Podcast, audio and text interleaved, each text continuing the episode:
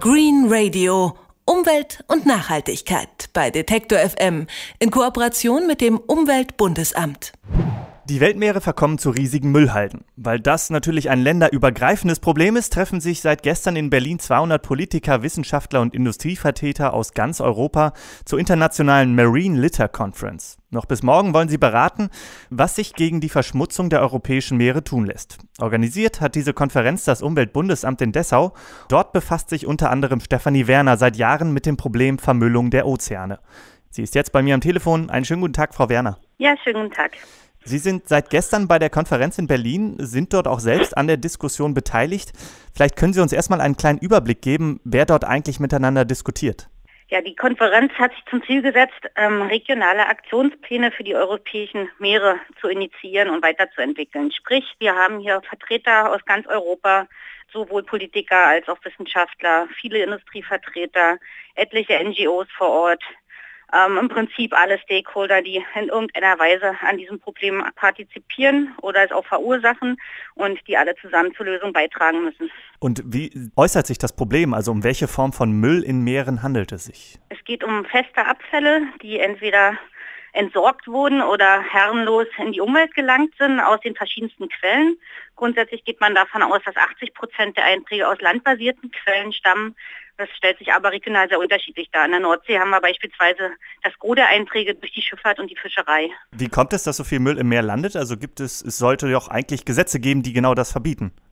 Genau, es gibt etliche Gesetze, die das eigentlich präventieren sollten wie uns aber beispielsweise Daten aus dem Nordostatlantik zeigen, wo sich immer noch im Durchschnitt 712 Müllteile pro 100 Meter Küstenlinie finden, sehen wir, dass sich das Problem leider nicht hat in den Griff kriegen lassen. Sprich, es sind entweder äh, Mängel in der Umsetzung dieser Richtlinien oder dass sie überhaupt noch nicht dementsprechend stark implementiert sind oder aber schlicht und ergreifend auch Kontrollprobleme auf hoher See.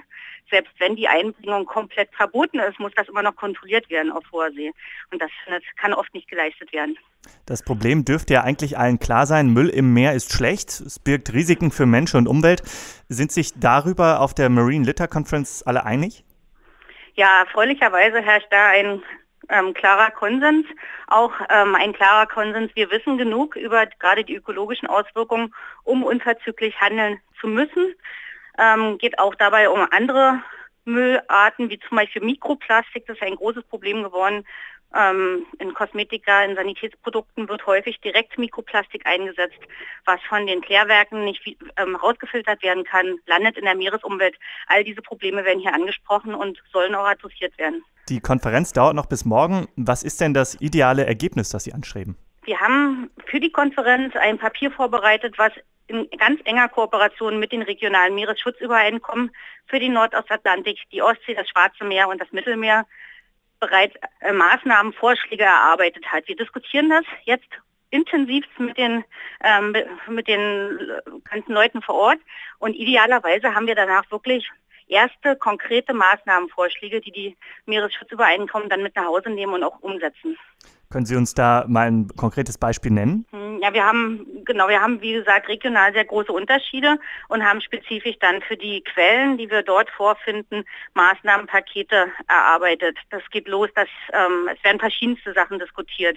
Beispielsweise gibt es in vielen europäischen Ländern schon ein ähm, eine allgemeine Bezahlpflicht für Plastiktüten. Das wird diskutiert, ob man das ausweitet, ob das vielleicht sogar von der EU-Ebene aus verpflichtend auch für andere Länder gelten muss ist auch immer eine Frage, auf welchem ähm, Level implementiert man die Sachen. Manche lassen sich wirklich durch die einzelnen Staaten selber am besten anstoßen. Andere Dinge muss man direkt auf die EU-Ebene umsetzen. Glauben Sie denn, dass es was nützt, also Tüten zu, zu bezahlen, also sprich in, in, eigentlich nur einen Kostenfaktor einzufügen? Glauben Sie, dass sich dadurch da äh, was reduziert, also wenn wir an dem Beispiel bleiben? Also wie gesagt, es ist wirklich nur eins von über 200 Beispielen, die hier zur Diskussion stehen. Ähm, es zeigt sich ganz klar beispielsweise in der irischen Meeresumwelt, haben wir eben gerade gehört, dass nachdem dort 2002 ähm, eine allgemeine Bezahlpflicht eingeführt wurde, die Plastiktüten, die sich in der Meeresumwelt finden, um 90 Prozent zurückgegangen sind. Werden denn auf der Konferenz auch äh, direkte Entscheidungen getroffen? Also werden da auch neue Gesetze quasi schon ausgearbeitet oder geht es da eher um die ersten Ideen, die dann letztendlich landesspezifisch umgesetzt werden? Also wir haben, wie gesagt, ein komplexes System an Gesetzen. Wir haben ähm, aktuell ein ganz neues Instrument, die Meeresstrategie-Rahmenrichtlinie, die uns ohnehin vorgibt, dass bis 2020 die Abfälle in europäischen Meeren keine negativen Auswirkungen mehr auf die Meeresumwelt haben dürfen.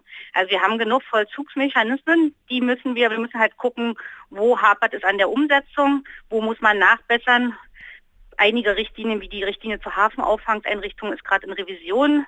Da überlegt man, ob man das ähm, sogenannte No-Special-Fee-System der Ostsee, was vorsieht, dass die Entsorgungsgebühren für Abfälle bereits in den Hafengebühren enthalten sind, und dazu geführt hat, dass in der Ostsee tatsächlich ähm, Müll aus der Schifffahrt und der Fischerei Fischerei ist immer noch zu finden, ist aber auch nicht komplett geregelt dadurch, aber aus der kommerziellen Schifffahrt sich nicht mehr in dem Maße wiederfindet in der Meeresumwelt. Sagt Stefanie Werner. Sie ist derzeit für das Umweltbundesamt in Berlin bei der Internationalen Marine Litter Conference und bemüht sich, dort etwas gegen die Vermüllung der Meere zu tun. Vielen Dank für das Gespräch und noch viel Erfolg.